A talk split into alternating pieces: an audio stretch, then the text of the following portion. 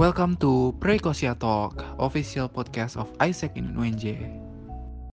Oi Isaac. What's up?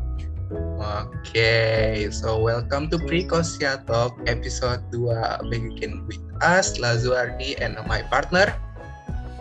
Alif. Oke, thank you Alif. Wah, ini udah episode kedua aja nih. Gimana nih Lip? Kabar lo Lip? Kabar lo nih Alhamdulillah. selama apa namanya episode 1 udah di up nih gimana nih kabar lo nih? Alhamdulillah kabar gue begini-begini aja. Baik studi maupun non studi ya begini-begini aja. Santai, santai, santai tiba-tiba uas. Santai, santai, santai tiba-tiba lah kok IPK gue segini gitu kan. Kalau lu sendiri gimana nih di? Ya gimana ya namanya juga kuliah online. Kalau gue sendiri gimana ya kalau teknik tuh ya prodi gue juga prodi baru. Banyak banget yang gue kerjain banyak banget aktivitas yang gue harus fulfill supaya bisa dapat akreditasi. Oke. Thank you semuanya. Nah buat ini nih buat episode kedua kali ini mungkin yang para pendengar nih yang para pendengar yang dengerin uh, episode pertama atau episode perdana kita itu bakal tahu di episode kedua kita nih ada siapa nih Lip boleh nggak Lip kasih spill dulu nih episode pertama nih ada siapa aja nih? Ada Wah, siapa? ini sih nggak usah disepil-sepil ya kan. Semua orang tahu gitu kan, baik dari di UNJ sampai nasional pun tahu kalau yang kita undang saat ini adalah raja terakhir dari Usekin UNJ. Raja terakhir bayangin lu kira Yong Lek.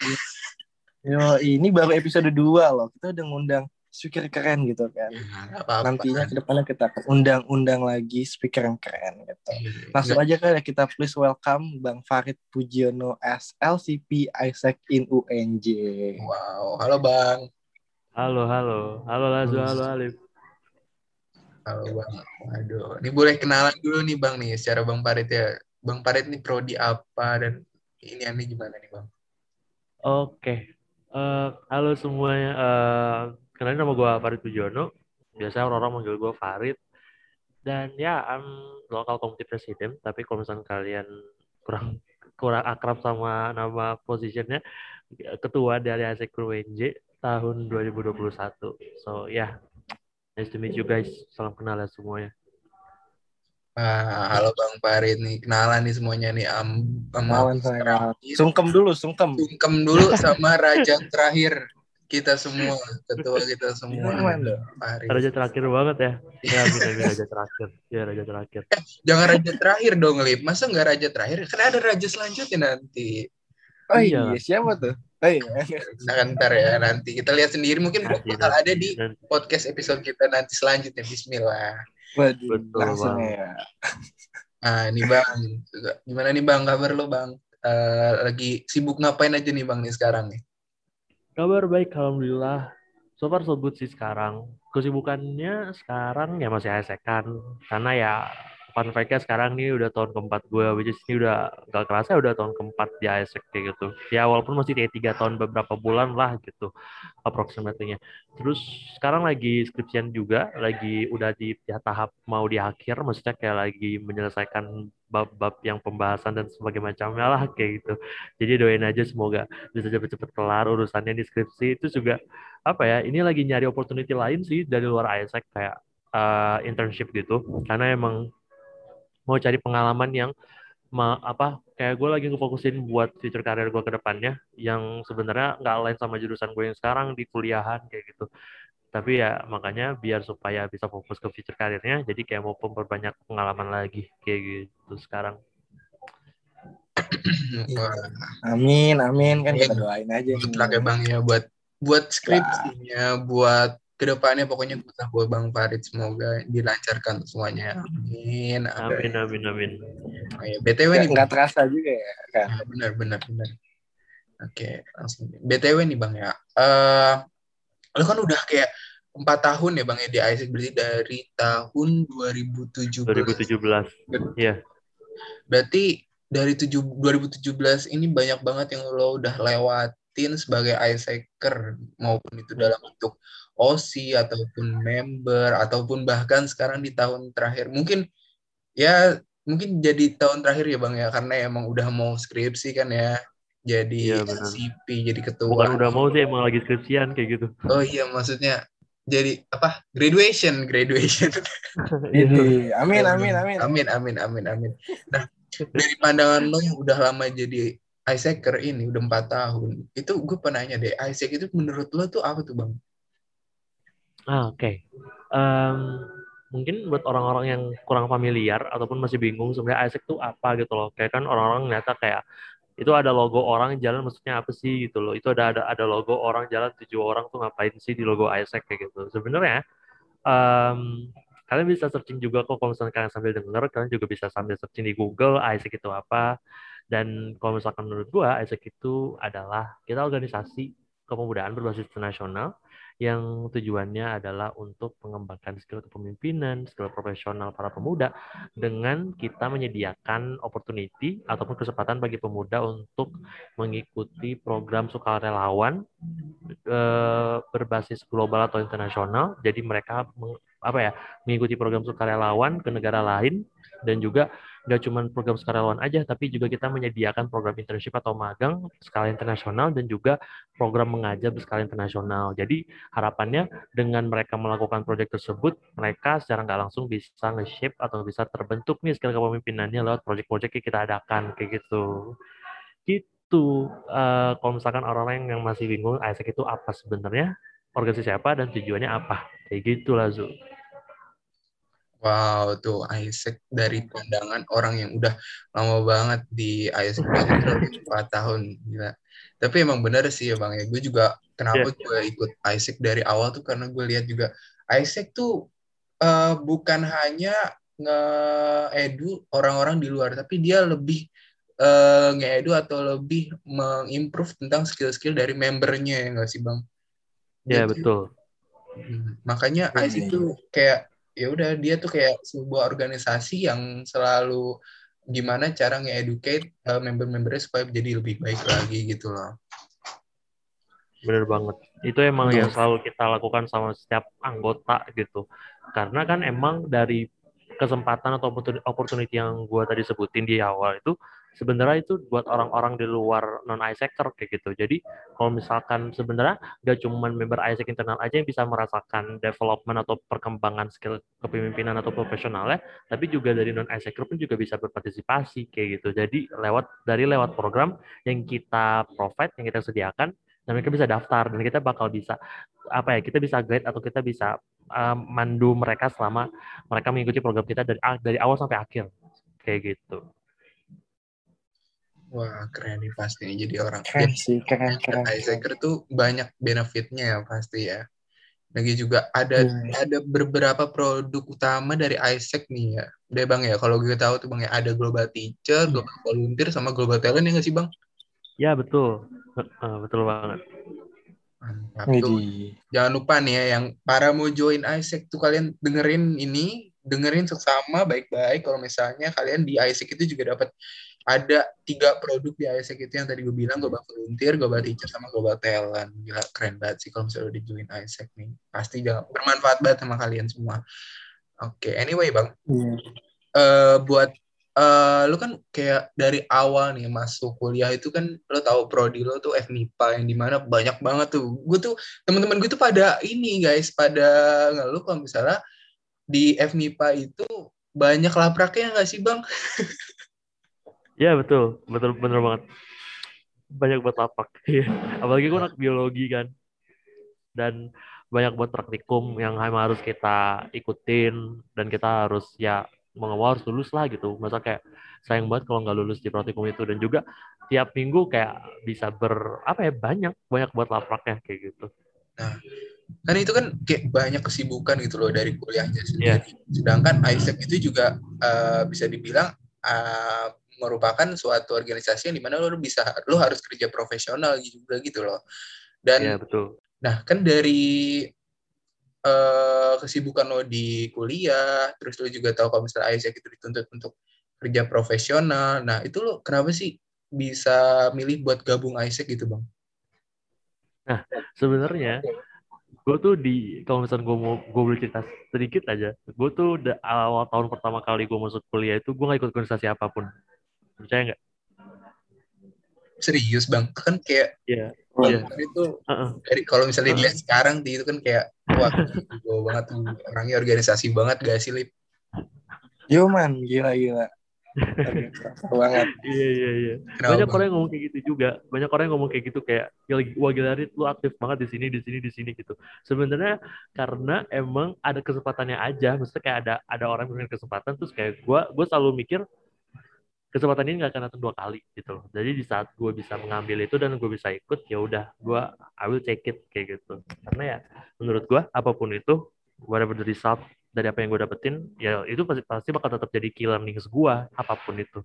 Terus juga apa yang ngebuat gue masuk ISEC sedangkan kayak gue juga bisa tetap apa ya tetap sustain sama kuliah gue di biologi yang pasti sebenarnya banyak banget tugasnya banyak buat lapraknya itu karena emang eh, waktu itu gue sempet emang ada fase di mana gue capek banget.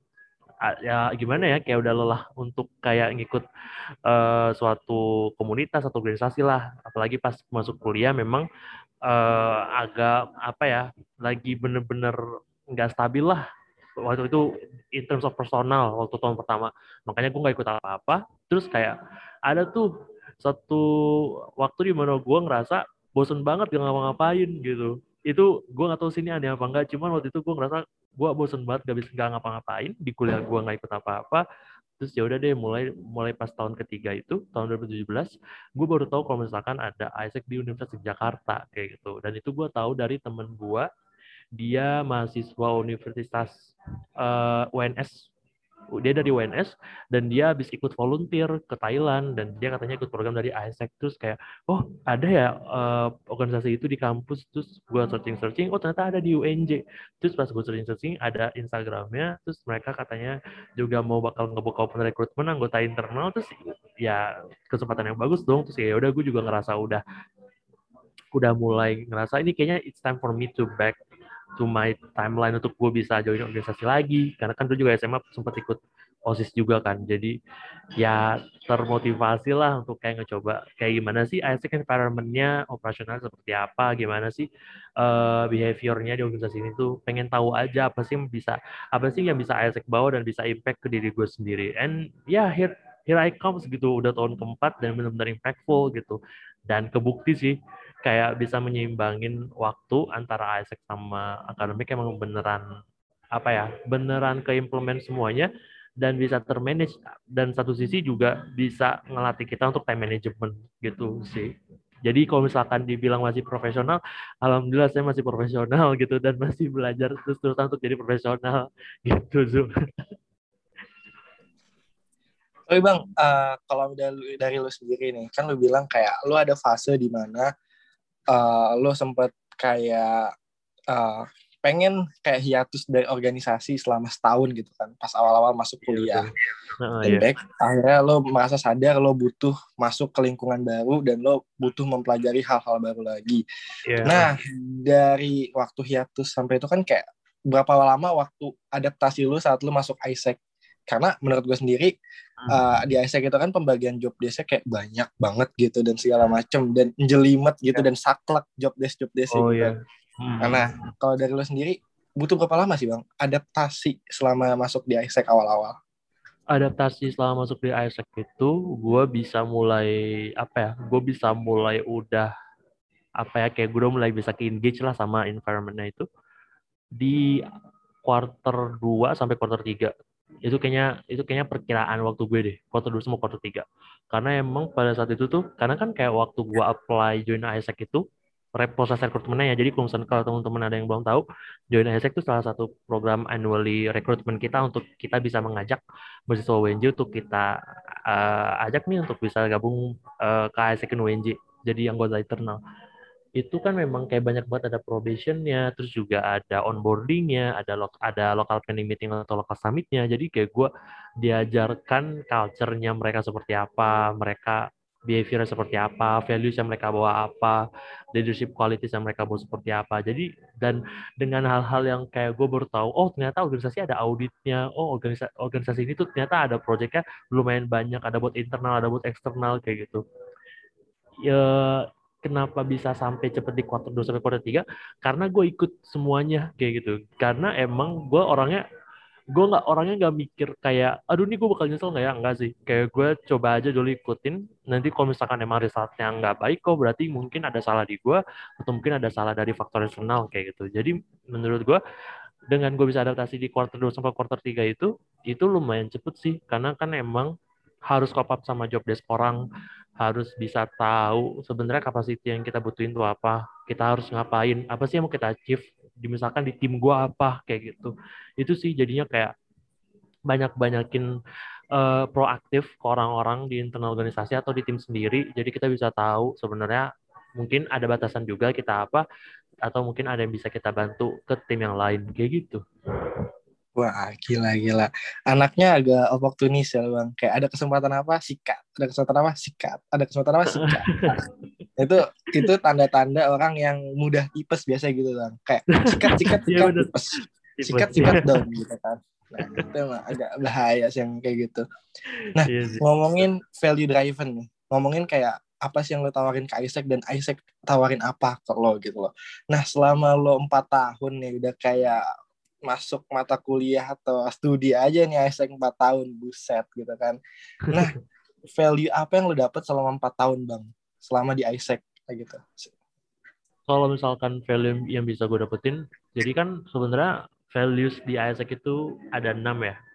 Kita nyebutinnya biar orang-orang gampang ngafalinnya tuh kita pakai kita pakai singkatan selada.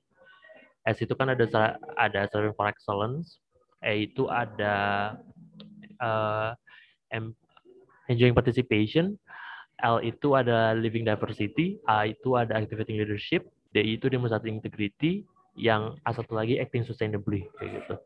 Values yang menurut gua lain banget sama gue sekarang ada gue mungkin gue nggak akan jawab sebenarnya ada beberapa jadi kayak mungkin gue bakal kasih satu aja ya bocoran kayak gitu yang align sampai sama gue sampai sekarang itu uh, yang pertama itu ada di enjoying participation. Kenapa? Mungkin tadi gue juga sempat uh, ceritain kan ke sebelumnya kalau ada di satu opportunity yang lagi terbuka ya, buat kayak semua orang ya gue bakal ambil coba dulu kayak gitu.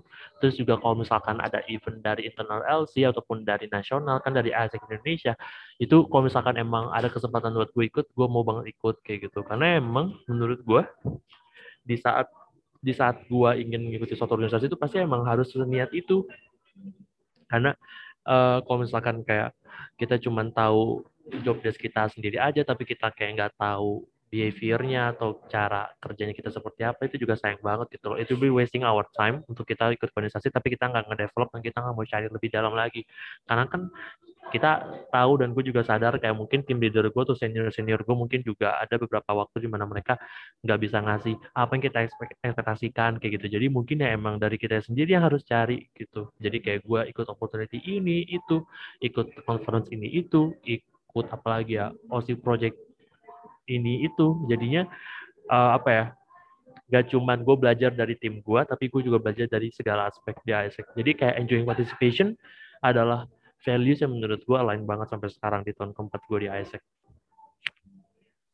Nah lo semua semua member Prekosia ini sebenarnya lagi disindir sama Bang Farid. Lo, lo harus ikut kegiatan OSI OSI biar dapat value yang sama gitu kan. Enjoying ya, participation. Bener banget. Sebenarnya nggak ada niat buat nyindir, cuman kayak nggak kok cuman kayak mengingatkan aja gitu. Okay. Jadi buat garis, member, garis besar ya, mengingatkan.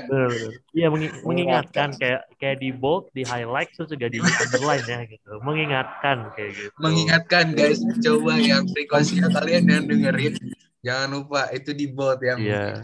ikut OSI. Tapi emang yeah. halus ya tapi tapi emang beneran loh kayak kalau misalkan lo satu tahun satu tahun kalian di ISEC tapi belum pernah ikut OSI wah sayang banget sih gitu. Karena sekarang sebenarnya the moment you create your leadership skill itu lo jadi OC kayak gitu. Karena itu itu gue kerasa banget. Makanya kalau misalkan kayak gue sekarang udah tahun keempat gue sebenarnya pengen aja ikut OC kalau misalkan LCB bisa ikut OC gue mau udah jadi OC OC staff. Kayak lo mau gue mau dipimpin sama siapa gitu. Gak apa gue mau banget kayak gitu. Cuman kan udah nggak bisa ya. Kayak ini it's time for my members to actually feeling the hype, feeling the experience of being OC gitu. Karena ya itulah momen salah satu momen kalian bisa nge-develop your leadership skill kayak gitu. Benar-benar.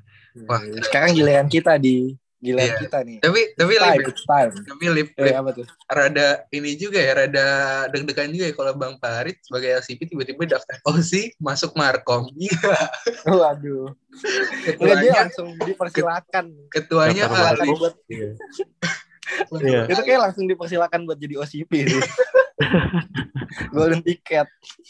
Tapi ini ya eh, dari pandangan gue sendiri ya emang bener sih. Gimana ya bang ya? Gue tuh kalau dari awal ya dari semenjak gue quarter one itu gue ikut Isaac itu kayak ada suatu hal yang gue jarang rasain di organisasi lain di mana di saat gue participating eh, di suatu organisasi itu kayak eh, ada beberapa gap yang kerasa banget gitu loh. Kayak eh, dulu gue ikut OSIS atau MPK itu eh, kalau misalnya eh, dari gue ke senior itu kayak ada gap yang jauh banget dan gue harus hormat banget literally hormat hormat hormat gitu loh. Sedangkan kayak di Isaac itu gue kayak kerja sama yang lebih uh, older daripada gue terus mungkin jabatannya lebih tinggi dari gue itu kayak ya udah there is no gap between us kayak ya udah bercanda bercanda aja dan gak ada kayak senioritas yang harus hormat hormat banget gitu loh. Tetapi tetap harus ada ya manner yang di mana harus apa namanya ngikutin manner kalau misalnya orang ini jabatannya lebih tinggi dari gue lo ngerasa gitu gak sih bang kalau di IC tuh kayak gitu gak sih bang Iya bener banget. Gue ngerasa senior senior gue dulu tuh bener-bener nge-support banget sih lumayan. Terus juga kayak mereka selalu ngasih education yang di saat gue ngerasa gue nggak ngerti akan hal itu.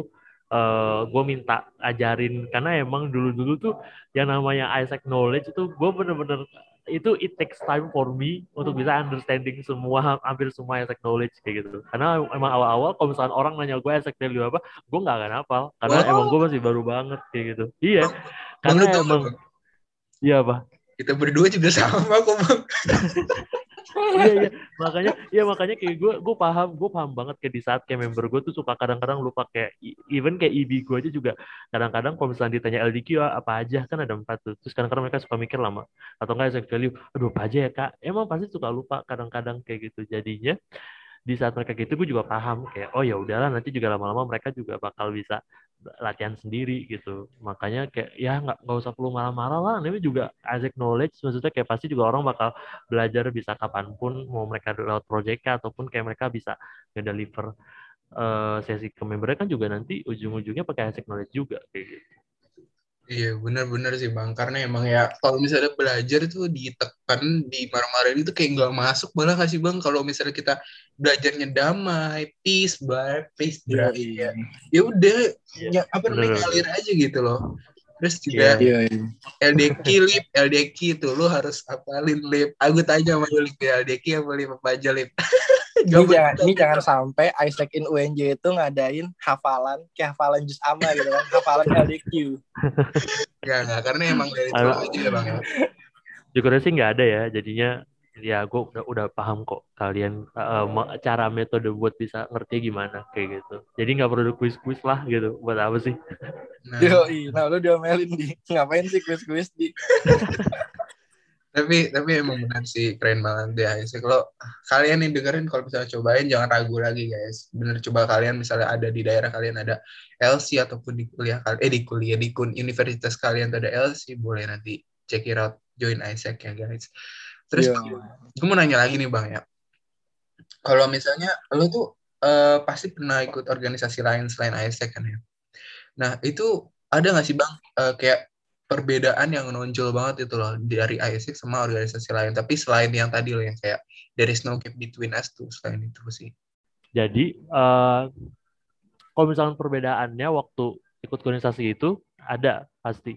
Itu juga kalau nggak salah gue sempat ikut organisasi barengan waktu gue daftar ASEC terus gue juga ikut organisasi semacam BPM di prodi gue di UNJ dan kerasa banget sih bisa dilihat dari aspek mulai dari engagementnya, terus juga delegasi job description dari tiap orang gimana, dan alhamdulillahnya tuh aman sih uh, di organisasi lain ini selain di ISEC kayak gitu, dan juga um, apa ya paling perbedaannya itu kesignifikannya kali ya ada satu contoh mungkin uh, kalau misalkan untuk kayak jadwal rapat rutinitasnya tuh kayak kadang-kadang suka ngacak gitu loh kadang-kadang suka kadang-kadang dua kali seminggu ntar habis itu bisa aja kayak satu bulan kagak ada berapa sama sekali kayak gitu. Baru ada lagi bulan depan. Tapi kan kalau di Isaac itu kan kita kayak punya rutinitas guideline namanya tim standar kan. Jadi kita bisa tahu nih standar ataupun hal-hal apa sih yang harus dilakuin seorang tim leader atau si kepala departemen atau kepala departemen itu untuk ngedelegasin atau untuk nge-tracking anggotanya atau staffnya kayak gitu. Itu bisa ngadain meeting weekly monthly quarterly atau semesterly review kayak gitu. Jadinya apa ya semua di Isaac tuh udah jelas apa ya guideline-nya. Tapi ya mungkin di organisasi lain mungkin belum. Jadinya kadang-kadang suka ngacak dan suka nggak ter nggak teratur aja gitu. Tapi tetap apa ya impact-nya tetap bagus kok di gua. Gua bisa dapat pengetahuan baru di sana dan gue juga dapat pengetahuan baru di ASEC gitu. Sama-sama bagus. Hmm, iya sih bang. Playing safe banget ya sama-sama bagus di mana pun. Wah. Tapi emang bener. ah, emang emang bener. Organisasi organisasi bagus kok. Nggak ada nggak ada organisasi jelek. Gue percaya, iya. gue percaya banget. Nggak ada organisasi iya. jelek. Mungkin iya. emang ini dari mungkin dari, oh.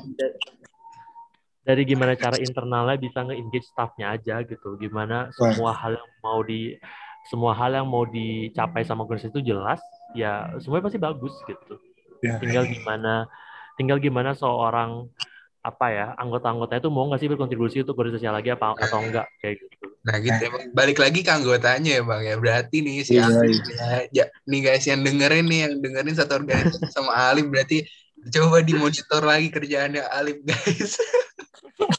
berarti dia nih yang bermasalah nih ya. Gue bagian numpang nama aja ke kerja nah, kelompok. Kan, tuh kan. enggak, enggak, enggak. Dimonitor gitu. Tapi emang bener sih Bang, kalau misalnya di situ gue juga ngerasa kayak semuanya termonitor termonitor dengan baik gitu loh kayak semuanya ter ya, teratur dan ada weekly meeting terus monthly meeting di mana semuanya tuh bakal ngasih report dengan uh, apa namanya dengan waktu yang teratur gitu loh kayak misalnya per minggu itu bakal ngasih report kayak ya lebih teratur aja dari segi keanggotaannya yang ngasih lip ya, ya man ya man dong jadi Isaac gitu kan We love Isaac. Gitu. We love Isaac. Oh, Isaac, what's up?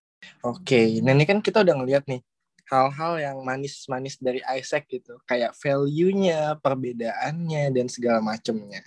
Nah dari lu sendiri nih bang, apa sih the biggest challenge selama lu jadi member LCP atau mungkin LCVP dan lain-lain selama di Isaac? Apa tantangan terbesar yang lo jalanin sejauh ini? Atau mungkin apa yang lo hadapin? Oke, okay.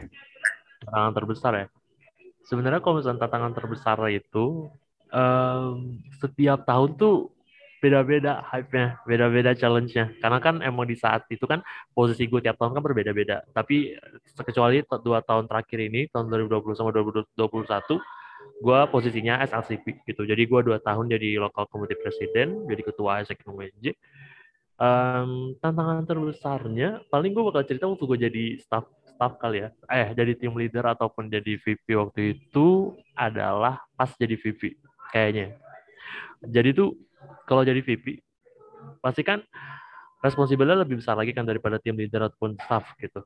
Terus juga hal yang harus kita maintaining sama member kita, sama internal organisasi kita juga gimana kita bisa ngedeliver uh, membership experience yang terbaik buat semua anggota kita dengan kita bisa ngedevelop skills mereka juga dan kita juga bisa nge-increase engagement organisasi kita juga kayak gitu itu yang namanya kayak jadi tuntutan gue banget dan jadi tantangan buat gue gimana cara gue bisa nge-keep semua member gue tuh bisa tetap stay di ISEC dari awal sampai akhir kayak gitu. Cuman ya banyak strugglesnya banyak bad case-nya juga gitu. Dan um, di saat itu tuh kayaknya itu adalah one moment uh, waktu gue jadi VPTM, Vice President Talent Management, di mana tuh kesabaran gue, terus juga emosional gue tuh benar-benar diuji sama semua member kayak gitu. Jadi mungkin buat member-member gue di tahun 2019 yang ngedengerin ini, I'm begging you. Tapi emang itu itu emang itu emang hal yang selalu gue lakuin ke member gue sih kayak mungkin kalian kalau misalkan nanti kalian kenal sama alumni 2019 kalian bisa tanyalah kayak perilaku gue waktu tahun 2019 seperti apa gitu. Mungkin gue memang rada agak tegas gitu buat kayak uh, ngekip member gue biar mereka tetap stay performing itu juga tetap stay present di semua acara internal LC ataupun dari nasional kayak gitu. Emang gue karena emang gue secerewet itu di saat gue jadi VPTM dan gue ngerasa kayak semua member gue tuh adalah responsible gue even sebenarnya mereka ada VP-nya ada tim leader tapi gue ngerasa kayak di saat gue udah megang membership oh ya udah berarti ini semua semua orang-orang nih berarti anak-anak gue kayak gitu. Jadi kayak misalkan di saat mereka punya concern masalah mereka ke gue atau enggak kalau misalkan gue ngerasa mereka kayaknya ada masalah ya udah berarti gue yang bakal approach mereka duluan kayak gitu. Tapi ya by asking permission with their team leader kayak gitu. Dan itu sih challenge terbesar ya waktu jadi VPTM tuh kayak uh, nge-tracking mereka bener-bener lebih rajin kayak gak apa-apa lah dibilang bawel yang penting kayak semuanya lancar juga apa ya hal-hal yang kita bakal deliver ke mereka juga uh, bisa satisfying mereka juga sama di ASEC terus juga tetap ngedeliver education ke mereka rutin kayak gitu. Uh, juga tetap stay on track sama uh, apa ya sama kayak misalkan partisipasi mereka di acara internal ISEC kayak gitu. Itu sih tantangan terbesarnya benar-benar kita gimana ngekip member kita. Oh ya sama satu lagi, gimana caranya kita bisa ngekip member kita untuk tetap stay di ISEC selama bertahun-tahun ke depan. Contohnya kalau misalnya buat orang-orang yang mau return atau enggak mereka mau high role ke role yang uh, apa ya, role yang sangat menyenangkan jadi executive board, jadi vice president ataupun jadi local committee president kayak gitu. Oke, itu tuh jadi tolong di note ya untuk semuanya. Kalau misalnya mau jadi VP itu, hmm, gitu, ah, gitu, banyak harus, tantangan. Harus merangkul, harus merangkul eh, member-membernya ya, jangan lupa. Iya, iya. Kalau misalnya kalau lu sih beda sih di ngerangkul ya. eh, eh, salah, jangan gitu, jangan, jangan ya. Tapi benar sih kalau misalnya jadi apa namanya jadi ketua tuh harus harus merangkul semuanya. Ini kalau misalnya ada yang mukanya bermasalah nih siapa nih ya? Gue lihat lihat nih. Alif nih Alif mukanya lagi bermasalah hmm. lagi riut emang mukanya bermasalah. Hidupnya penuh struggle kan? Tapi emang harus dilihat muka mana nih bermasalah nih? Harus di approach nih. Lagi kenapa gitu cerita cerita gitu kan. Oh, perlu datengin ke rumahnya. Eh jangan. Itu, itu beda oh, bos bro. Oh, iya, bro salah bro jangan gitu. Kamu kalau kita kan kamu jangan ditanya. lalu jangan mengeluarkan habit deh. Enggak kan ternyata baik nggak approach Iya, tapi tapi emang uh, jadi ketua yang baik tuh emang harus kayak gitu, nggak harus apa inget sama gimana ya? Ingetnya tuh bukan sebagai ketua yang memimpin, tapi sebagai teman yang apa yang selalu ada ya nggak sih? Asik selalu ada. Tapi emang gitu, dia nggak sih? Kayak dia nggak sih bang? Kayak lo uh, ingetnya jangan sebagai ketua gitu, tapi sebagai teman yang merangkul semuanya. Ya, betul. Hmm.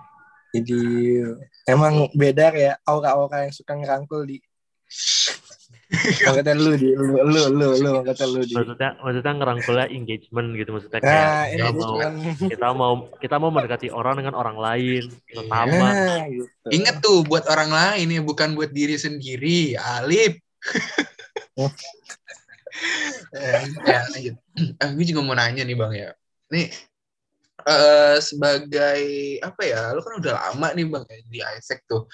Lo ada suka dukanya jadi member Isaac tuh apa aja sih bang? Kayak ada nggak sih? Contohnya kayak ada nggak sih pikiran gitu buat berhenti gitu dari Isaac gue capek gitu gue exhausted kapok dan sebagainya ada nggak sih bang kayak pikiran-pikiran kayak gitu atau pernah mungkin overthinking overthinking kan hmm. negatif thinking. Oh. ya, kayak anak muda sekarang overthinking. Oh, iya, iya. di atas jam 12 malam tuh biasanya. Benar.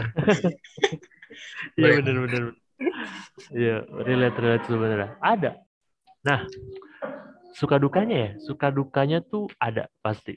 Uh, mungkin gue bisa bilang ini lowest moment gue waktu di Isaac. Salah satunya waktu sama juga sih kayaknya waktu term 2019 waktu gue jadi VPTM jadi itu memang uh, kondisinya waktu itu di tahun 2019 itu uh, eh, gue sempet ada punya uh, ya gue punya function ya pasti gue punya function gue PPTM kayak gitu. Masa gue punya tim tim kayak gitu gue punya function kan aneh.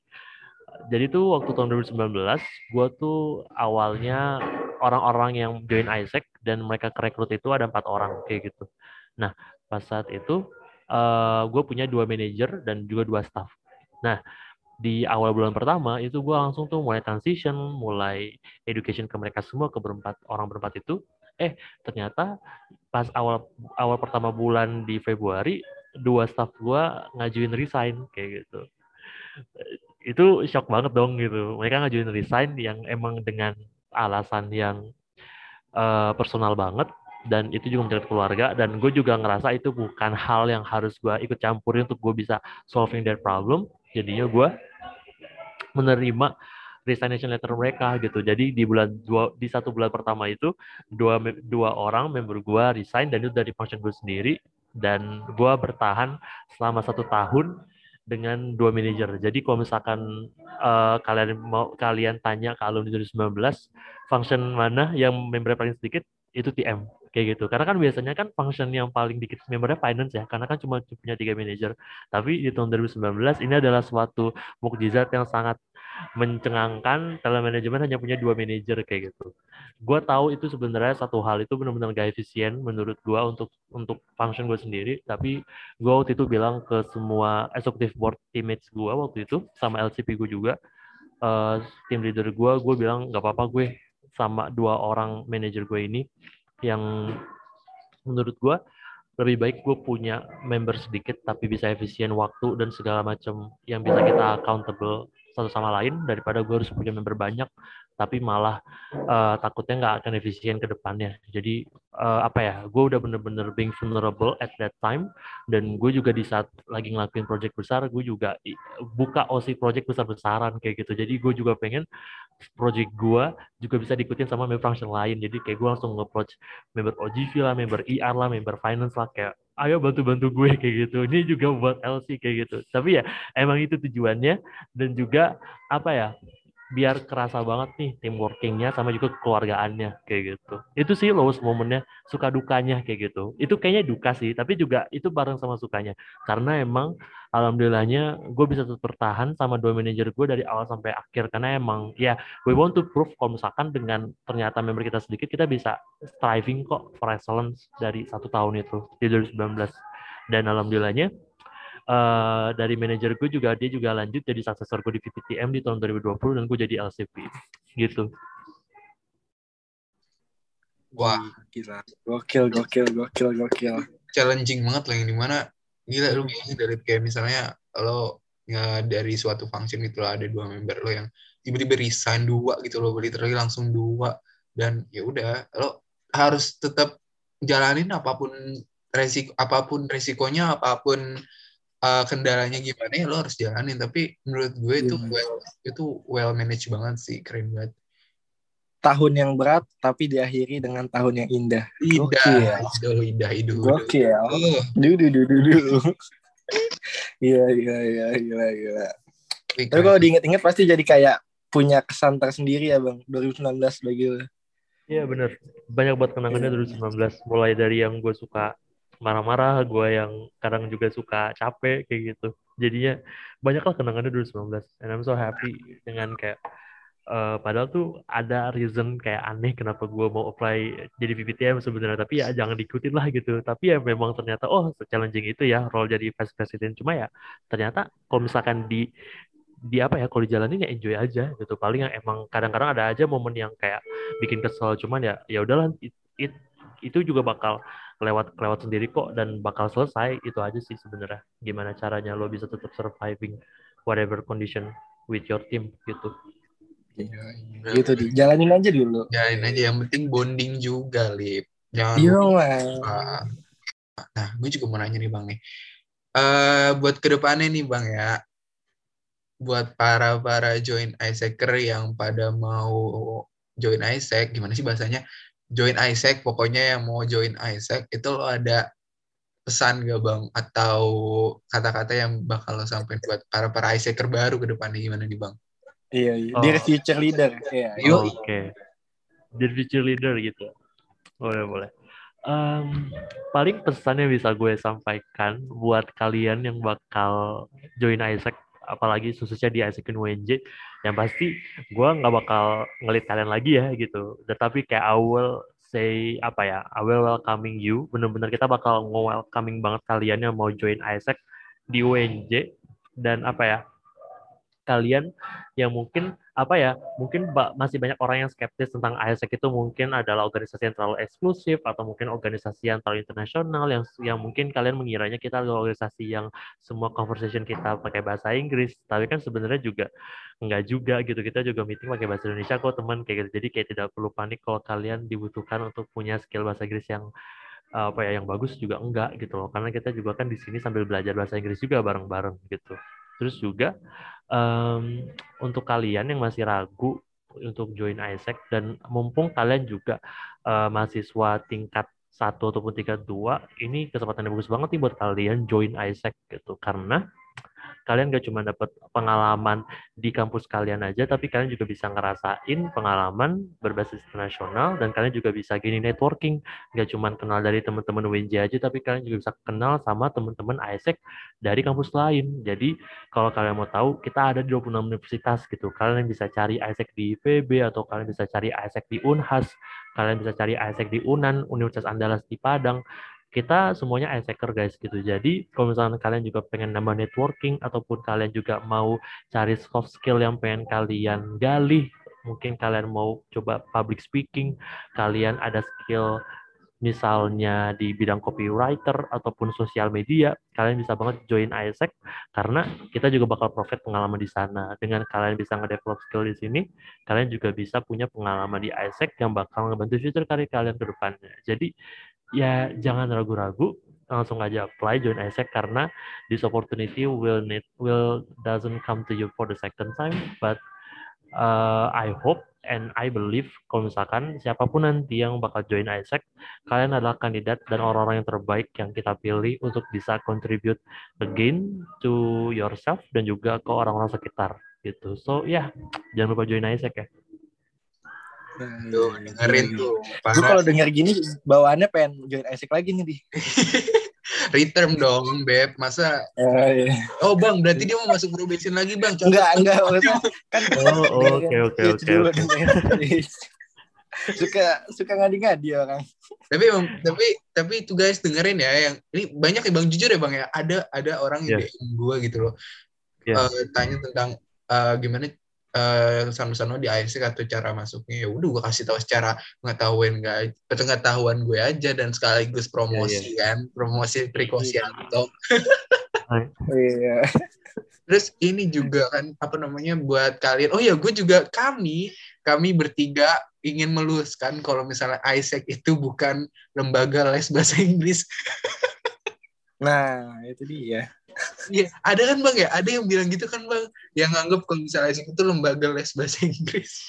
Ya, ada yang bilang waktu itu sempet dulu tuh kita kayak uh, tempat les bahasa Inggris kayak gitu. Astaga. Jadi ya, ya udah nggak nggak apa-apa gitu. Mungkin emang kita mau buka cabang guys kita bahasa Korea abis nih. Bahasa Korea. Ada juga lo ada juga lo Isaac di Korea. Jadi juga orang Korea kan juga sambil bisa belajar bahasa Inggris kayak oh iya benar benar. Oh, iya, iya. Katanya Taehyung juga dia iya, Taehyung kan, Taehyung kan Taehyung terus Jungkook Kim Jong Un eh Kim Jong Un bukan ya? Jungkook Jungkook gitu kan. Ini ini salah satu editor kita ini nih. Uh, dia main ini sama Army kita komen dia komen katanya sotoy banget dia main nih abis nih. Ya, tapi tapi emang gitu sih guys. Jadi itu inget ya inget tanam di pikiran kalian. Kalau misalnya mau ikut Isaac tuh uh, apa namanya dengar kata-kata Bang Farid sebagai aktivitas kita nih. Nah jangan terasa nih Lip nih udah mau ke sesi terakhir nih Lip ya. Udah mau ke pertanyaan terakhir nih. Gue boleh nanya gak nih Bang? Satu, closing closing closing closing. Asli satu kata yang menggambarkan Isaac bang satu kata satu kata ya yang menggambarkan hmm. Isaac. Satu kata yang menggambarkan Isaac itu nah, menurut banyak nih kayaknya. Iya banyak, jujur banyak, jujur banyak. Cuma kalau misalkan diminta satu kata, hmm, apa ya? Ada family. Wow. Ah, family keluarga. Family. Iya, yeah, family. Kenapa? Karena despite all the challenge yang kita rasain, apalagi selama pandemi ini, gue bener-bener apa ya, appreciate banget member-member gue yang masih tetap bertahan dengan segala kondisi apa pun gitu loh walaupun itu personal mereka ataupun juga kesehatan mereka ataupun juga di kuliah mereka tapi tetap mereka tetap mereka tetap mau stay di ISEC karena mereka believe what they want to achieve in their personal life ataupun hal-hal yang mau mereka capai lewat ISEC kayak gitu. And I'm so happy for that. Dan mereka juga tetap stay being vulnerable stay being honest with yourself di ISEC juga gitu. And I'm so happy with that. Dan gue juga ngerasa uh, apa ya dengan gua berada sekarang sampai sampai sekarang tahun keempat gue di ISEC itu juga membuktikan kalau misalkan gue ngerasa ISEC is a good environment for me. Jadinya menurut gue ISEC bisa dijadikan sebagai gak cuma platform untuk gue bisa gaining networking, develop leadership skill atau profesional, tapi gue juga bisa menemukan keluarga di sini gitu. So I call them family. Wah, deep banget nih, deep deep banget, gokil gokil. Mana nih Lazuardi? Yuk. Lah hilang tuh. Enggak hilang. Saking sapinya ya. Iya dong. Tapi emang benar sih kalau misalnya organisasi itu harus uh, bukan sebagai organisasi sih dianggapnya sebagai family, bray, sebagai keluarga. Karena emang dari keluarga, dari statement lo misalnya mengatakan sebuah kelompok itu keluarga, lo bakal enjoy di mana lo bakal kerja di situ. Enjoy sih. Emang apa namanya kuncinya enjoy ya nggak sih bener gak Lid? Cuman dong harus Cuman. enjoy dulu sama environmentnya Yo, i, jangan enjoy enjoy aja lu, lu kerja yang benar. Kita kan pakai slogannya Jakarta, enjoy Jakarta. Enjoy Jakarta, enjoy Isaac.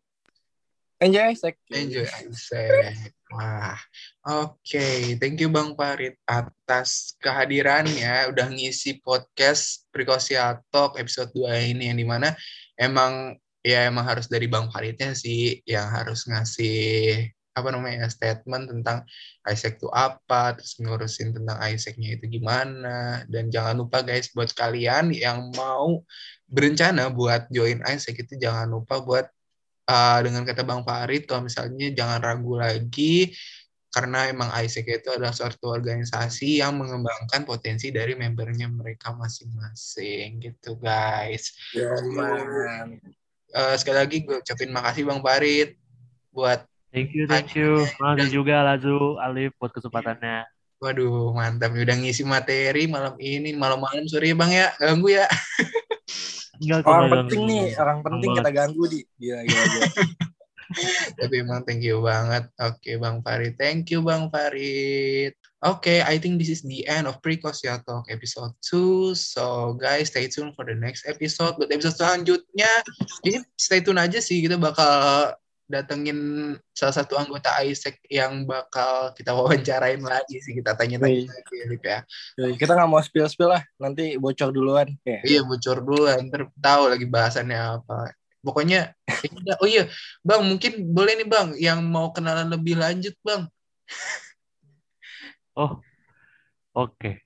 Lewat apa ya? Oh, kalau misalkan ada yang mau masih tanya-tanya ataupun mau ngobrol-ngobrol, boleh cek Instagramnya aja di Edward Pujiono. Atau enggak di LinkedIn juga bisa. Kalau misalkan mau connect LinkedIn boleh. Atau kalau misalkan uh, paling sekarang sosmednya cuma LinkedIn sama Instagram sih. Jadi kalian bisa cek-cek uh, di LinkedIn sama di Instagram. Sama aku namanya Farid Pujono. You can click it kalau misalnya mau connect atau mau ngobrol-ngobrol, mau ngomongin ASEC atau mau ngomongin tentang hal-hal yang mungkin kalian lagi butuh concern banget tentang ASEC ataupun tentang organization life, let me know so I can help. Ya. Yeah. Oke. Okay. Oke, okay, thank you Bang Farid. Oke, okay, I think this so much. Okay, I think this is the end of Precausia Talk episode 2. So stay tuned for the next episode. Thank you semuanya.